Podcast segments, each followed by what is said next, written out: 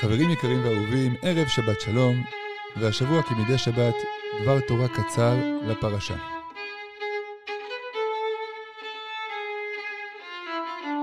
ילד קטן נכנס לבית קפה, ניגש למלצרית, מבקש גלידה.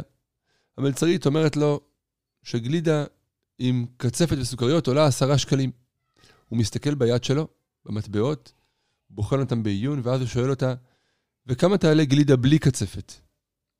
אומרת לו המלצרית, גלידה בלי קצפת עולה חמישה שקלים. הילד מתבונן שוב ביד, ואומר לה, אני אקח גלידה רגילה. המלצרית, כעבור שתי דקות, מגישה לו את הגלידה, ואיתה חשבונית, הילד יושב ואוכל את הגלידה, וכשהוא מסיים, היא ניגשת לשולחן, ורואה שהוא השאיר על החשבונית מטבע של עשרה שקלים. חמישה שקלים עבור הגלידה, וחמישה שקלים טיפ למלצרית. אנחנו בפרשה, פרשת בהעלותך, נתקלים בתופעה, בתכונה מאוד מעניינת. עם ישראל יוצא ממצרים מוקף בכל כך הרבה טוב, מוקף בענני כבוד, יוצא במדבר אחרי ניסים גלויים, עשרת המכות וקריעת ים סוף. הנהגה ניסית, הוא אוכל תמן, שותה מים מבארה של מרים, ועם כל זה, הוא מוצא את הזמן ואת המקום כל הזמן להתלונן. ויהי העם כמתאוננים רע באוזני השם, הם זוכרים את הקישואים, את האבטיחים, מתגעגעים לבצלים ולשומים. איך יכול להיות שאדם מוקף בכל כך הרבה טוב וכל הזמן מתלונן? אנחנו שואלים את זה על דור המדבר, אבל אם נסתכל עלינו, אנחנו לא רחוקים משם.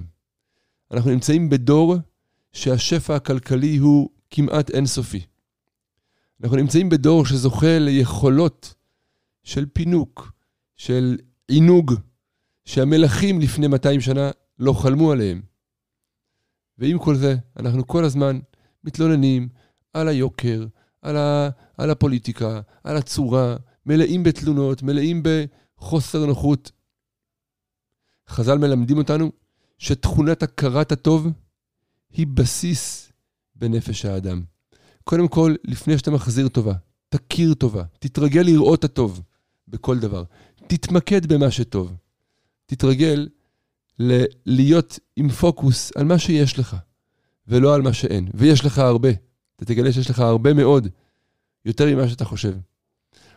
בתורה, המתואר לנו התכונה של חוסר הכרת הטוב, במילים, המן העץ אשר אמרתי לך לבלתי אכול ממנו אכלת.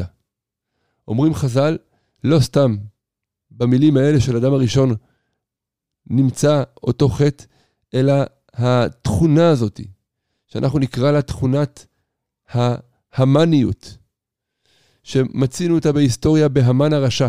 היה לו את כל השפע בעולם, היה לו את כל מה שאדם נורמלי חולם ומחפש. עושר אגדי, כבוד מקיר לקיר. וכשמרדכי לא משתחווה לו, המן אומר, כל זה איננו שווה לי, כי מרדכי לא משתחווה לי. זאת אומרת, היכולת הזאת היא לנקות הכל ולראות רק את הדבר שחסר לי ובו להתמקד ולהתלונן, זו תכונה שמלווה אותנו מאז היווסדות העולם. ואנחנו צריכים לזכור ולדעת שהיהודי הוא מכיר טובה.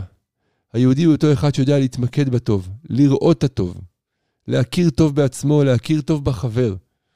לא לחפש את ה... מה לא טוב בשני.